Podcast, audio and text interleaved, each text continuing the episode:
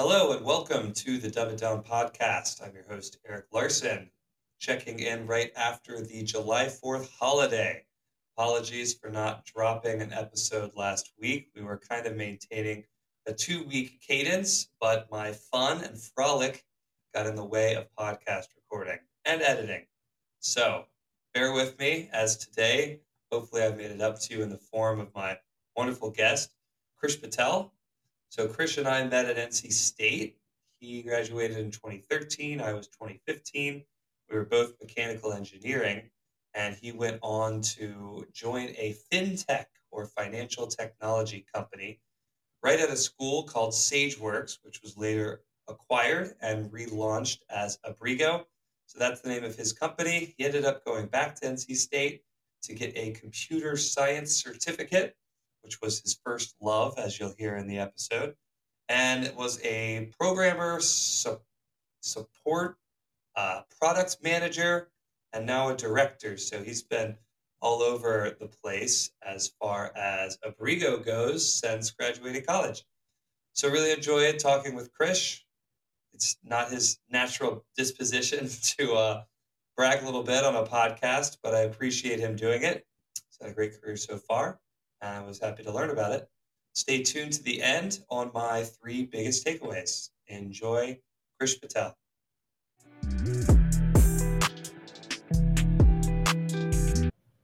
Hello and welcome to the Dumb It Down podcast. I'm your host, Eric Larson, joined today by my friend Krish Patel, who does not have a Mercedes hat on. It's a Formula One hat, is that right? I gotta clarify, I drive a Toyota, right? So this is me supporting a Formula One team. There we go. What team? Mercedes. Oh.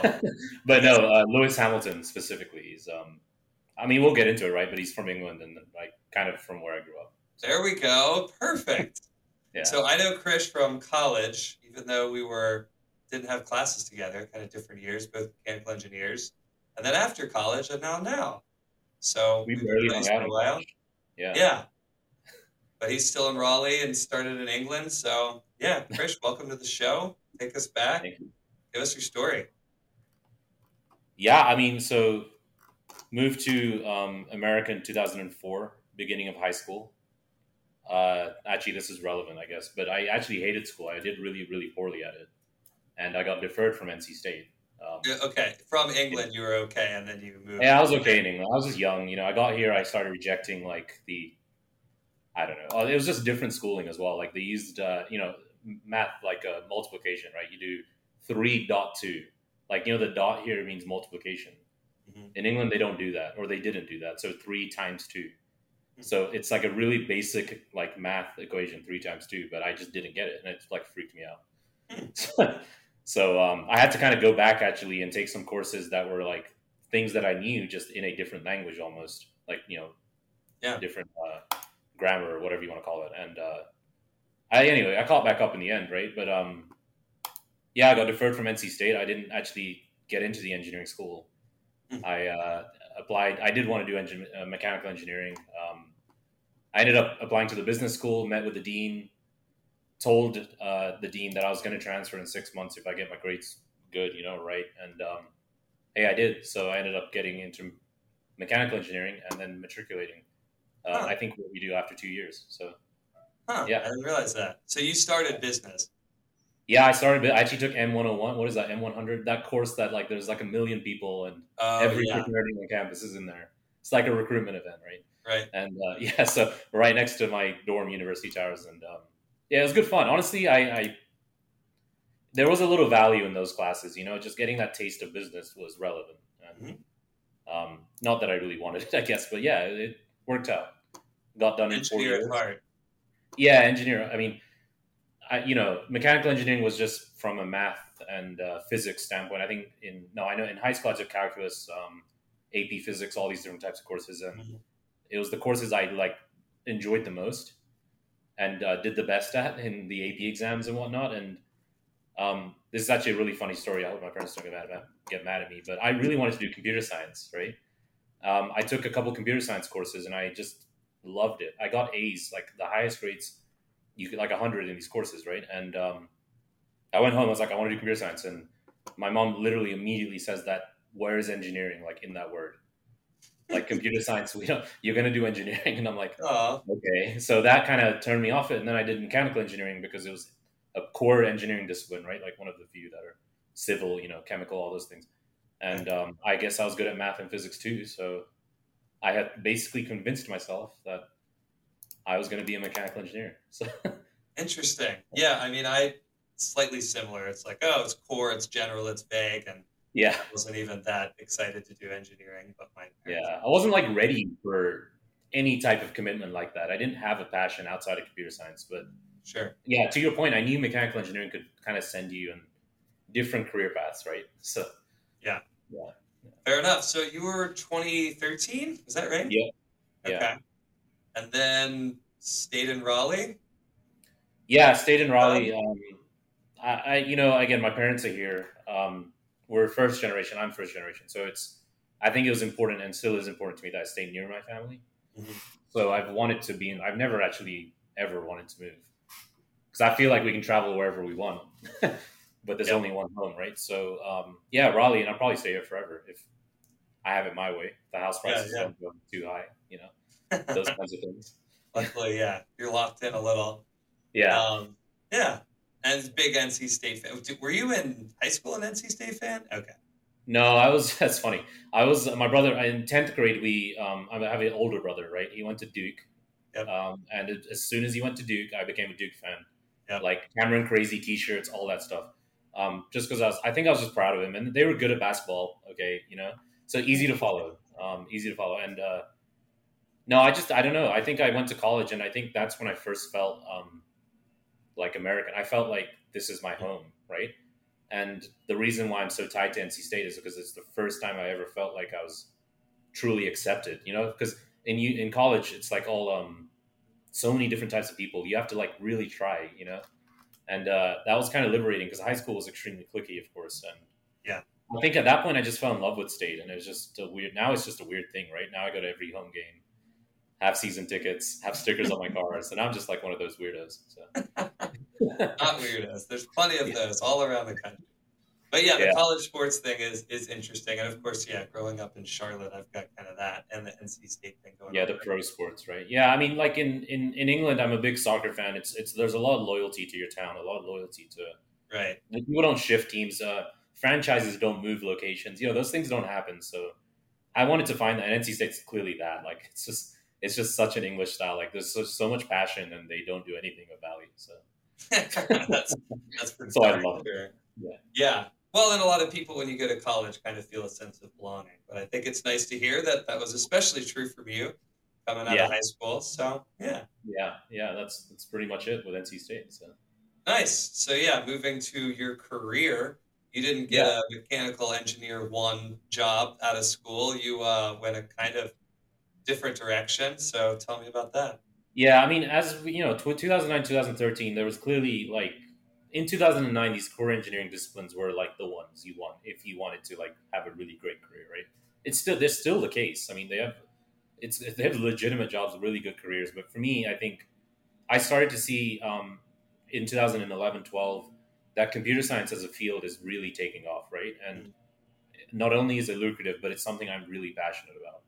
Like you know, you start seeing those stocks, those uh, FANG stocks like Google, and skyrocketing. It all starts around right after the 2008, um, I guess, recession or housing crisis, whatever we want to call it. But Yep. so at that point, I was like, wait, this is a real thing. This isn't just a hobby, and I think that's what I want to do. And then combine that with I had these internships that um, I found it really, really difficult to get an internship and to get a valuable internship, not just like a checkbox uh, type thing. And um, honestly, I just wasn't passionate. Like I did it for two or three summers, some mechanical engineering type thing. Energy, I tried energy. I tried um, your basic solids. You know, I tried to do a research thing with a Mm. professor in, uh, I think it was solid mechanics, right?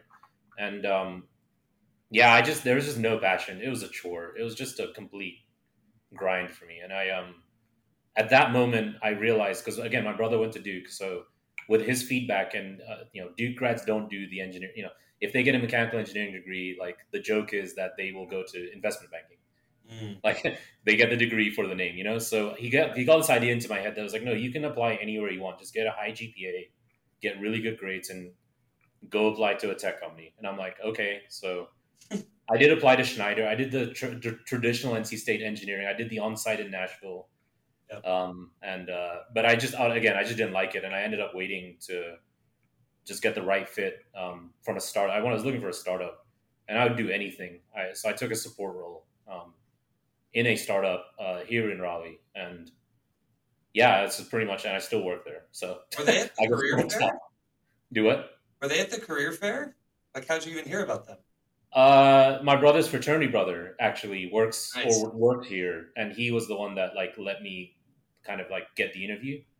Um, but no, the career fair, all those things were just. I was really, it was really a struggle. Um, I must have done. I, I set these goals of fifty to one hundred, depending on the weekend, if it's a weekend or a weekday, um, applications per day. You know, like I was just applying, applying, applying. I only ended up getting like two, three on-site interviews, and uh, I realized it's like it's not them, it's me. Like I just didn't have a passion. Like my resume now, looking back on it, my resume was poor. Mhm. My communication skills were poor, Mhm. right? And I just expected them to give me a job because I had a great GPA. Interesting. And Okay. so it kind of like, luckily enough, it's like full circle in a way that like, I'm glad those hiring managers could see that I wasn't passionate if that was what it was. And um, I don't know, it's just one of those things that works out. So, Yeah, that's that's really cool. Didn't know that. Yeah, I went through some of that circuit too, and probably many of our listeners did the Schneider Nashville interview thing yeah. too. Um, and yeah, you could kind of fake your way into a job if you're, you know, personable and act happy and all of that, because that's kind of what they're looking for, along with the GPA. But yeah, Yeah. worked out for you in a different way, I guess, huh? Yeah, yeah, it did, and then from there, basically, uh, kind of sold my soul. I think all you, all my other friends would kind of realize that I was working a lot. You know, I was working like a really lot, but I, I was, um, you know, I was ready for that. I mean, I, I'm like my parents even to this day have like two jobs. My mom has two jobs, right? So I, I've, I've kind of, I'm from a family of grinders anyway.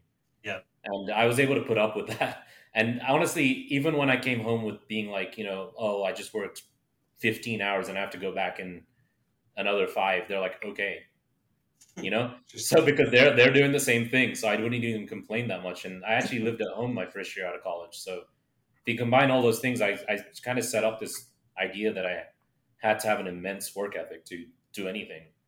And um, yeah, a little bit toxic, I'm, I'm sure, but like I ended up in, in the end, like it, yeah, it worked. It, it, it did work out. The hard work paid off, right? And I think that's Yeah. the moral of the story there. So yeah, yeah. Well, and of course, yeah, where you're sitting now is a little different than where you were right out of school. Yeah, Um, so yeah. Right. Maybe talk through the initially it was Abrigo, is that right? SageWorks. So SageWorks. SageWorks, then- yeah, high turnover company by the way. Like it was known um, at the time as like just kind of like a you have to like it. If you go work there, you're going to make it if you work really hard, right? Mhm. But if you're not willing to like do all push all those buttons, then yeah, maybe it's not the best cultural fit. Okay. So, um, in that sense, it really lined up with me, and uh, I was I kind of just bought in, and I kind of just went for it. So anyway, I started out in the um, we call it the integration team. At this in 2013, uh, well, my manager um, started this team called integration. The idea of this team is to get data from our customers into our platform and do it uh, as part of their onboarding or implementation process. And the So I was- platform as a whole, like the company as a whole, what what was the purpose? Oh yeah, fair. So the data that we're getting um, is from community financial institutions. So what we do is we work with them to provide them lending services, uh, risk management services, and fraud detection services. Um, all three of these are like uh, surrounded by regulation. Um, the easiest one I could give you is uh, HMDA from a consumer perspective is essentially you have to uh, track and monitor uh, really characteristics of your borrower to make sure you're not being biased in your lending. That is a government requirement. Don't be biased. You know, so Okay. we basically uh, we we take that. You know, these community financial institutions are small. You know, their their profit margins aren't massive. They can't hire teams of software engineers and people or whoever to do this type of work. So instead, they go to uh, providers or you know partners like us, um, SageWorks at the time, to do that for them. So really, I mean, the whole pitch is that these regulations and things keep changing, um, borrowing is changing. Like if we just look at the pandemic and uh, bank branches, really, people don't go to bank branches anymore. People do it online, right? So they have to modernize or digitize their platform. Okay. Um, and you know, the bigger banks naturally have a much stronger foot up in this space because that Bank of America, I mean, they hire a significant number of software engineers. Nothing to build it themselves. Yeah. Yeah, yeah. So with us, it's like, well, okay, you want to do that. You know, you, you have to do that to stay in business. Well, we have the software to provide you. So that was the kind of the product that we were um, selling at the time, and the, really it was the kind of the beginnings of the product. Really, there wasn't much of a system or process. It was very very manual. So. So yeah, let me make sure I'm following. So if you're a bank, you have this regulation as it pertains to fraud detection. Yeah. So BSA is the Bank Secrecy Act, and um, that regulation states all the requirements or a lot of the requirements that banks are subject to when it comes to uh, detecting fraud. You know, fraud and what? Just day to day operations. Yeah, fraud in their transactions, fraud, fraud in their borrowers, um, helping the government and reporting fraud from uh, bad actors, okay. smugglers, you know, okay. drug dealers, like everything related to anything money. like terrorism, like all these. But I, you know, we're just putting names on things we know. But there are different types. There's so many different types of fraud. Sure. But um, yeah. So basically, that yeah, that type of thing is. Um, there are there are limit. You know, I think when you go to a bank and take out ten thousand dollars or more than that, it flags it. Mm-hmm. Like that's like a thing that the government. Ten thousand is just a made up number, but sure. it'll flag it, and then they have to like do something, a process, and there's at the end of it all, there's like a reports, you know, as they call it. One of them is a suspicious activity report that the bank is responsible for filing if they detect a suspicious activity. And yeah, they have to do this um, in order to keep things fair, you know. Gotcha. So, so, there used to be someone at the bank who would like manually fill out reports or do spreadsheets or something. yeah. Do further yeah. So that's yeah, that's that's the most explainable one. But uh, you know, going to lending and risk is really the platforms we began with. Okay. Um, loan origination, facilitating uh, loans, so uh, customer, sorry, borrowers, prospective borrowers, so that they can get loans from these institutions, automating the decisioning, such as if they hit a certain credit score, maybe it's auto approved. Okay. Um, administering the loan and then managing the risk of the loan is kind of the uh, what I would call the lending and risk pillar. Okay. And then furthermore, there's this fraud activity that is about uh, you know what we just talked about, and um, that's like another type of administration. Um, that is like kind of what Abrigo is today. Okay. You know, so that is uh, we kind of we want to be the one stop shop for you know the banks, you know, and sell them you know all this different type of stuff that helps them facilitate these operations, and and honestly saves them a lot of time and money. That's the value right. prop. Yeah. So you're kind of centralizing this for small banks yeah. across the country or world or whatever it is. Yeah, and my specific focus is the data behind all of that. Okay. So, yeah. Okay. So given that hired SageWorks, mm-hmm. you were helping with some of the integration piece. I mean, are you like programming yeah. on a day to day basis? What did that look like?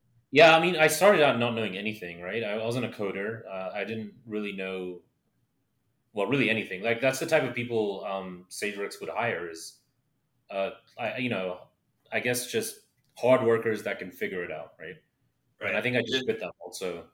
Yeah, yeah. You're applying thermodynamics equations, were you? Yeah, Yeah, right. I don't have to memorize anything, which is a blessing, right? Compared to McGackle, I'm memorizing formulas. But um, yeah, no. I mean, I started out in a support role. It was, a, it was a support role for this for these the you know the people doing the uh, data from these customers to our platform. So you know you can do that, but then they might ask for changes, or they might ask for additions, or they might buy more products, mm-hmm. or they might change the system they're giving us data from. This is a recurring daily process, right, for every customer. So all those different types of things is what we consider support at the time. So that's I kind of did these incremental changes. I never did the end to end projects, but I, I assisted and helped out on these auxiliary activities. Okay. Uh, that's where I started. And over the course of time, I, um, you know, within that year, we had a lead developer here that was um, not only an extremely good software engineer, but also a very good teacher. Took a lot of time with me yeah. And I learned all these different things, like SQL, of course, um, okay. just really advanced Excel usage, and then go into like all the way into full stack product development. So that um, was I, I did my job and then I spent like three hours a day working with this person to like help me out, right?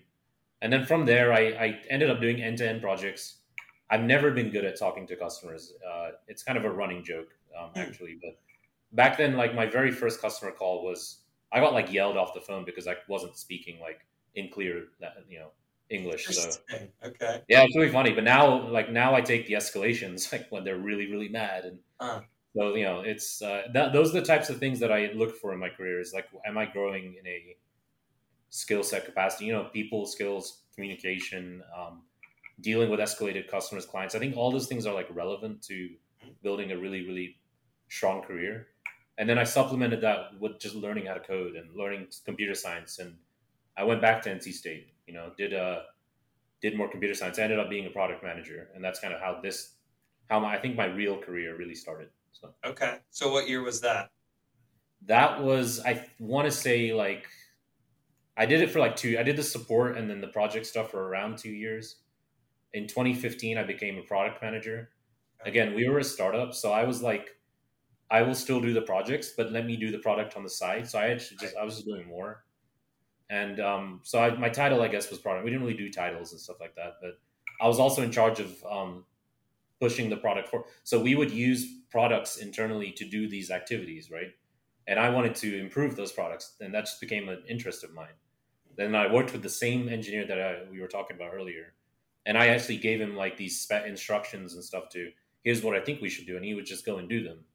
And at that point, we were able to like cut off like a lot of time from the projects, like a lot of redundant activity, a lot of repetitive steps, added our own automations and, and scaled the, the operation so that it could support, um, well, more than like 300 clients, you know, something like that. So yeah, so that, that's, uh, that was me being a product manager. Okay. And so then when was the NC State degree, the second one? Yeah. So that was when I was a product manager, I, I, this, I have a I have really strong mentors. I, could not be more thankful for them, right? But the software engineer was someone I really really looked up to. This person got an econ degree at NC State and did a master's in computer science, right? I and I was like, wait, this is like this is great. This isn't someone that I you know I was always feeling like I made a mistake with mechanical engineering. Like I should have switched. I should have switched. You know, and this person didn't, and it helped. Like instead of having that person that kind of did it for four years and there's not really much to take from that. I, I really appreciated having someone that also had the same idea and then kind of went back and did something. So. I ended up um, starting the undergraduate courses at NC State. It's called a computer programming certificate. So as you know, with with engineering at NC State, there's like 50% general education, 50% specialty, right? Having done all this general education with mechanical engineering, I just had to do the specialty. Mm. So I was able to take this program, take all these, you know, courses. I think maybe six, seven of them. Uh, got this computer programming certificate, like I said, at the time, I was really intent on being a software engineer as a result of this. By the time I was done, I was a manager of the entire department. So I kind of grew out of that, and I now I just use that knowledge to manage software engineers. But sure, um, yeah, maybe in the future though. Yeah, yeah. But so, kind of what you were passionate about during that time, why you kept working besides just grinding, was like building out this software and platform and fixing yeah. those customer support things. Yeah, things, all that. Yeah. So with any engineer, I think they need a really strong product person, and the, the product person is responsible for translating business needs into engineering requirements. Right. Sure. I in the course of everything we talked about, I found that to be my niche. Like I can now talk to customers given my experience. I can get what they need. I can I can hopefully settle down their frustrations, you know, and also then go back to our engineering team and tell them exactly what we need to do to make the customer happy so that's like my role now, right? It's um, nice. facilitating, and and I you know I call myself like a bridge of some sort between the customer and the engineer, right? So okay, yeah. And that customer kind of business knowledge and acumen was just learned on the job from sorting yeah. out complaints and talking to mentors and that kind yeah. of stuff. Just it's just personal experience. Year I did over maybe 200 projects with 200 different customers. Okay. Um, you learn a lot. You know, you learn. You just basically have to keep learning. I think that's the biggest piece of advice. I like. There's no skill in that anyone has innately that can um, do what we, you know, whatever anyone else does better. But you have to learn. So I just kept like picking, learning, learning, learning. I kept building, building, building, and um, yeah, that's that's kind of what I, I I think I want to keep doing. Right. I'm not at the final state of my career. So I want to keep doing these things and hopefully, uh, you know, get to where I want to go. So yeah, There we go. So now, currently, you said you're managing a team. You guys, Yeah. SageWorks was bought by Abrigo, which Yep. is now something else as well. And yeah, it's Abrigo now. Actually, the the rebranding was the um, you know, we talked about fraud and we talked about lending and risk. When we those were lending and risk was SageWorks, right? Fraud was a different company. okay, They in in the turn of the acquisition, we rebranded it became Abrigo.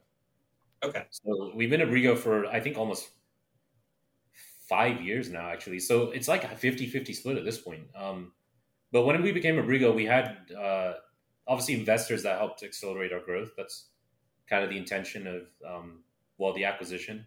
Our founder exited the business, Hmm. um, and at that point, uh, really, I went into management because then it, it was like, okay, now you have a skill and you understand the core culture. Let's let's try and uh, force multiply that. You know, let's try and get other people to think like that as well. So that's when I became a manager, and then not too. I mean, you know, that is around the beginning of the. I mean, no, it's not. It's like a year before the pandemic. okay.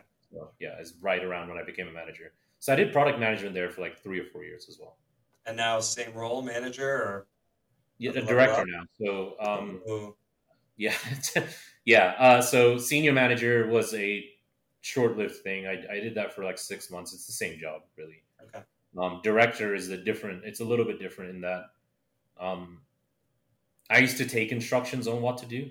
Right. I still do. You still you know listen to our customers and stuff, but now I'm responsible for creating instructions on what to do. So that's kind of the shift. Uh, we added different products, so now we manage, or I manage multiple product lines across implementation uh, not just the data thing we talked about, but other things. So yeah, we have a really really strong team as well. That um, a lot of tenure, a lot of experience, and um, yeah, it's my current role. It's around uh, 10, 10 or eleven people. So okay. Yeah. And now, yeah, you kind of talked about passion and culture and stuff. Would you say you're you're happy in your current role? yeah, I mean, I you know, I we talked about it a little before the podcast, right? As long as I'm intrinsically challenged, and as long as I'm learning. I've, I tell everyone like you should learn one thing a day, if, even if you have to force it at five p.m. You gotta learn something, you know.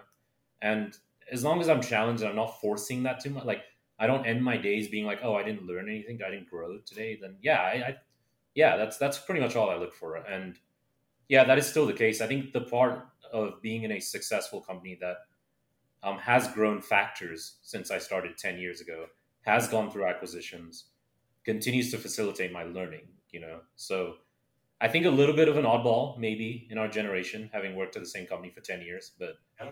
Um, the best way I describe it, it's actually been like three different companies. It's luckily I'm in a safe space where I can express myself, which is even better, and I think that's actually helped my my career progression. So yeah, Nice. Okay.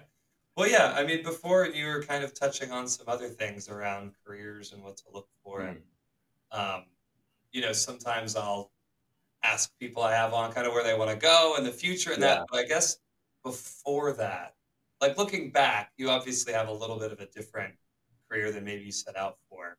yeah. Just a couple of the skills you've learned. You mentioned communication. Like, what are some some other things that you've learned? Yeah, no, I mean, yeah, of course, communication. I, I can't explain how bad it was at the start. So definitely communication, but more uh, like hard skills, computer science, like C sharp, uh, .NET programming, front end programming, SQL querying, SQL database design.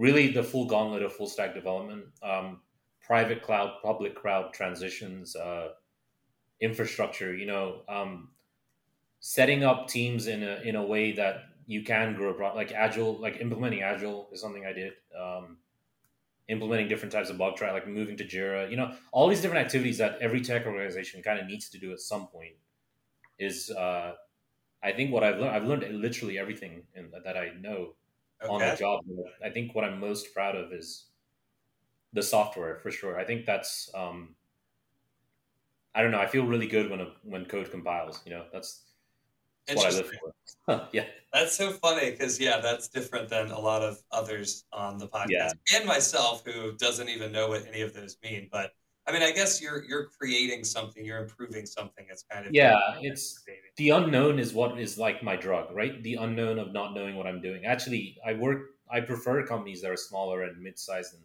and they have growth ideas Mhm. because they're going into a frontier and they don't know what they're doing. And I think that is awesome. You know, I wouldn't.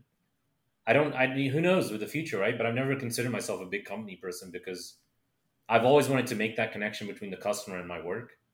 Yeah. And it's not to say you can't get that in big companies. It's just way easier in a small company to do like the full life cycle.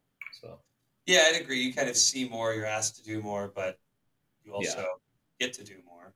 yeah.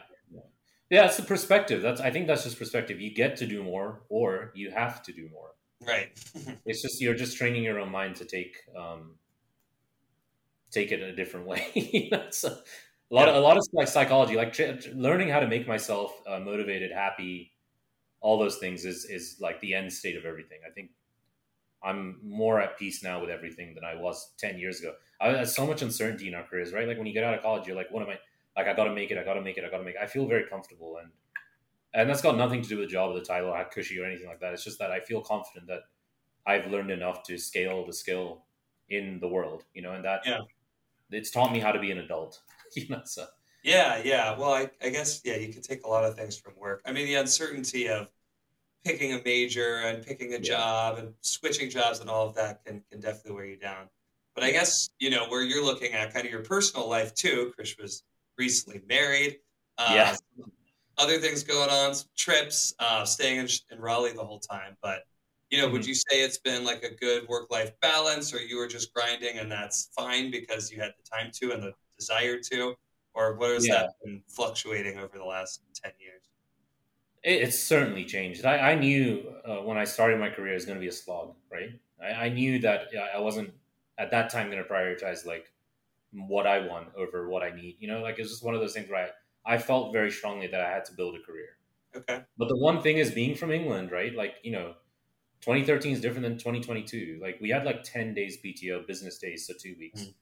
I definitely, like, the very first question I asked, which I'm surprised, like, I didn't get walked out for, I was like, can I get like more? You know, I was like, I was like, I, I would like to go see my grandma in England every now and then. Yeah. And two weeks is kind of like means I can't do anything else. And uh, being an international person, I was like, I like to travel, right? So I was able to negotiate more somehow. It, it worked out. They put a lot of trust in me for that. They wouldn't do it like just generically speaking. Like I said, I think I have and had a great manager um, who really supported me through that. That helps. And yeah. uh, yeah, like it was a grind, right? It was like eight to eight pretty much every single day. If you're not in before eight, you're pretty much in trouble.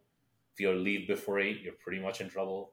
Hmm. And then there's a lot of weekends and stuff like that. But uh, today, you know, we're it's significantly different. You know, unlimited PTO, for instance. I'm taking my sabbatical in December because I've been here so long now.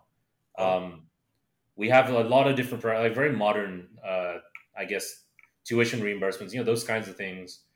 Um, and like wellness weeks and whatnot. So when it comes to work life, I think people immediately think of time off. You know, yeah, yeah. yeah, it's like, you know, speaking of getting married, I think you mentioned that, and um, a few other things. Yeah, of course, my priorities change. So in a funny way, I've gotten even more lucky because so the company's priorities and the way they've run has changed along with my life. So I think you're right that if we were working like we were in 2013, maybe my career would look a little different because I don't think I would be able to commit that much time to it. Um, but it has matured, you know, this whole system's matured a little bit, grown up, and uh, yeah, it makes me feel very comfortable. So it's That's not like I said, as long as the organization grows, it means you're you're going to be fine. If it's stagnant, then you, you know you kind of get a gap between reality and expectations, and it eventually leads to unhappiness. So Yeah. Yeah. That's great. Yeah, and that, that timeline worked out pretty well for you. It's yeah, like how the uh, Hornets should draft rookies so that they can keep up with LaMelo Ball. yeah. I mean, yeah, that's the business. It's the Golden State, as we call it. You know, draft them, don't like trade or buy them or whatever. You know, so that's that's the mentality that the team had, uh, or the the company had is, is get the get the like fresh college grads that do show good intent via GPA and whatever else it might be. Now, of course, the world has changed. Now you can't really ask for things like GPA, and you have to be more uh, well-rounded than that. And I, you know, times have changed and the company's changed. Again, yet another example of like it kind of growing with me. And Yeah. I don't know if I stand for a GPA requirement today. You know what I'm saying? But back then it was just like okay, normal. Your entry level, you like kind of take it, right? you're a leader, you're kind of responsible for it, so you think a little differently. And um, yeah, you're right. I mean, that was the business model, and and there were people that sunk or people that swam swam. So Sure. it's just kind of how it is. yeah, Yeah. Yeah. No, that's cool though, and you've kind of gotten to see it grow, and you've gotten these different positions and titles, and like it sounds like Yeah. it's it's been a it's been a good thing for you. Are there any things that like you regret or you screwed up or something like one off that you'd be comfortable sharing? like my biggest screw up, huh? Like, um, so with a lot of knowledge comes a lot of power in tech companies. Like power, not like from a like, you know, evil genius type mentality, but like in the sense of you can do things to data, you can manipulate, you can release code, Hmm. or you can uh, update. You can write queries that delete, update, read, you know, create data, all that stuff. So I accidentally one time, like you know, our platform, all this data that we've been talking about. Now we have over two thousand, you know, two thousand customers, right? So with that being said, like all their settings are stored in the database. Sure. And I didn't, it's actually really funny. This was a few years ago, but I didn't realize what um, database I was. I was in production, right? Not like sandbox. I ended up deleting like everyone's data mappings, which is like our PII. like it's like not a PI, it's a proprietary. That's the work, right? That is the work. And um, you know, lucky for me, I, I also knew how to restore it, but okay. but I, you know, we take database backups and whatnot. But I, that was honestly the most terrified I've ever been in my career. I was like shocked that I still had a job. But, um, yeah, I, I don't know. I think that's like a pri- that's like a really like functional screw up, right? Like that's like something that people do on the job, and yeah, hopefully you'll get forgiven for it, right? And right. um, but like personally speaking, I think like I, I I don't I don't I don't know if I call it a screw up, but I I'm super patient for things. So Abrigo as an organization has um, really helped like my career. You know, it's it's been very positive in the sense that the things that they value and the things that I value kind of line up, right? But in the SageWorks days, I probably did some things like a little too long. Like I did projects for too long of a time. You know, I did uh, product work for maybe too long of a time, Hmm. while like allowing that and just doing it because of the kind of the, you know, I kind of just wanted to do the work. Seeing people kind of go by me, you know, seeing people get promotions and all that kind of led to a little, you know, I was a little bit unsettled, but, um, but then I just learned something new and I learned something that they were doing better than me. And I think the biggest realization was it's, it's always, I think my ego that anyone's ego gets in the way of real work, you know? So once you put the ego aside, it's not personal. It's not this. And you grow from that and you be like, okay, what are, what are the, what are they doing better than me? And you take the time to learn. I think that was um, really, really valuable. But yeah, I just spent a lot of time doing the same job for and not really complaining. And that's Yeah. so, but I became really good for the most So, part. But yeah, yeah. No, I think I think a lot of people find it's like okay, someone slides in your LinkedIn DMs and you could make more doing something similar somewhere else. Yeah. Do you jump? And yeah, I think I mean I've been what four years and three years or something like that. So there, there's no golden rule, right? Like you Yeah. pick two screwy companies and not you know one that's you're going to grow with, and that's just too Yeah. bad. But patience is Yeah. probably undervalued these days. Yeah, probably. I mean, I'm I'm a like it's kind of a running joke around here. Like I'm very glass half full when it comes to things like in general, like especially work things. I always try and put a positive spin on it. It's not really for anyone, but it's how I get through whatever the negative news Sure. is, right? But with that in mind, I yeah, I've always just kind of like tried to stick to the mentality that hey, even if the company's not doing well, which has not been like sunshine and roses for ten years. I mean, this isn't a layup, right? It's been hard work. Mhm. It's been we've had tough years, we've had really really bad years, and we've had really good years, right? Um, and it takes you have to stick through it if you want to learn how it is when it's bad, you know. So talk about the economic cycle we're going through right now. You know, it's gonna like you know it might get a little rough. You're already seeing layoffs. You're already seeing all these different types of things, and I, I really took the time in those moments to learn how to be like in the event there is a recession, in the event there is an economic downturn, Sure. because I really look at it as like you still need to know how to operate in a bad environment because the environment is inevitable. Like you can't control it, right? By by inherently, so you gotta like you gotta be able to process all the different outcomes. So even when it was bad, I instead of looking for another job, I just doubled down. I was like, I'm just gonna try even harder because I'm not really um I don't really give up on things. You know, I played the same video game for like ten years just to beat it, all those different types of things. So I just kind of just do it. And uh, anyway, uh, long story short is it it works out. I mean, it works out if you stay. It works out if you leave. It's really what you're in it for. You know, if I'm in it for experience, you should probably stay. If you're in it for uh, the outcomes, you should probably find those outcomes. You know, whether salary or function or whatever. You know. Yeah, yeah, and I mean that's probably a good place to stop. But we kind of said before, there's the two things. If there's two things you're looking for, the second is pay, and the first is yeah growth. Yeah, growth. Just like if the company's growing, you know, just personal growth though. Really, personal growth doesn't really depend on the company growing, um, sure. as long as these experiences are new and not redundant, it's very very valuable. You know, if you are in this cycle of like succeeding constantly or even failing constantly, you're pretty much not learning that much. Derivatives, right? The delta of uh, these actions are your what you learn. So now we're talking. Yeah, into math. No, that's yeah. cool. And uh, another thing we said before was that we don't usually have these conversations. Uh, me and you haven't spent yeah yeah I know yeah. ever. um, and you know if you're if you're looking for mentorship or you're looking to learn from someone, a lot of times I think even on podcasts it could be preachy or it could be people that are much older and might have different advice. Yeah. So I want to thank Krish for coming on despite his natural inclinations of not tooting his horn and uh, sharing with people.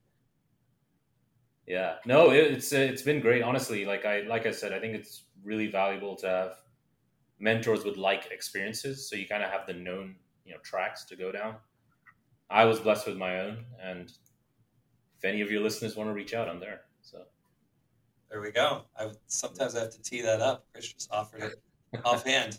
Yeah, I don't know how much you're on LinkedIn, but I can include that link. Anything else to share with the listeners?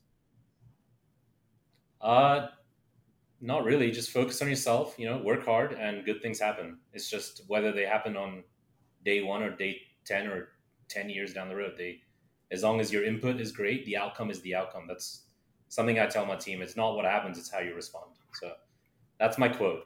I like it. All right.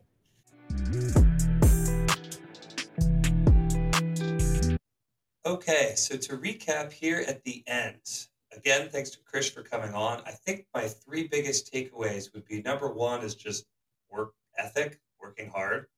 Krish got a little bit of that from his parents and his family, but I think it goes without saying, or we learned, I should say, that he worked his butt off for years and years. I mean, eight to eight, being at the office is not something I have personally done before, nor want to.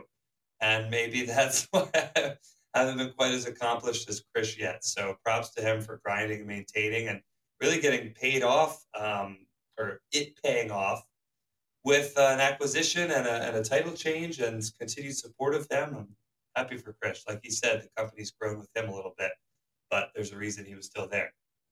Second one is mentorship. He mentioned a couple mentors. It keeps coming up. It's just so important. It's hard. It's not someone you can hand select Krish kind of said he got lucky. I think most people with good mentors would say the same. But to stick with someone and kind of improve your strengths as you're balancing with each other, he kind of said he was the, the customer's voice and the other guy was the programming, and they went back and forth on it. I think it's great to have a team like that where it's not just a mentor and a mentee, but two people helping themselves out, one may, maybe a little bit more experienced. So sounded like a good setup. And the third one was dealing with uncertainty. You know, there's so much uncertainty when it comes to all of these decisions for education and work. I mean, you could switch jobs every 60 days, and that would be probably maximum uncertainty because you'd have no idea what you're doing. So to see Krish make it through lots of kind of job changes, but also he said people kind of passed him um, and sticking with it, having some patience. And his certainty was that he was learning and he was growing despite uncertainty around him, either in the company, in personal life, whatever. Um, there's only so much you can do and you can control. One of it's work ethic, and I think Krish made that pretty clear. So those are my three. Would love to hear yours. Thanks again to Krish for coming on, and we'll see you soon.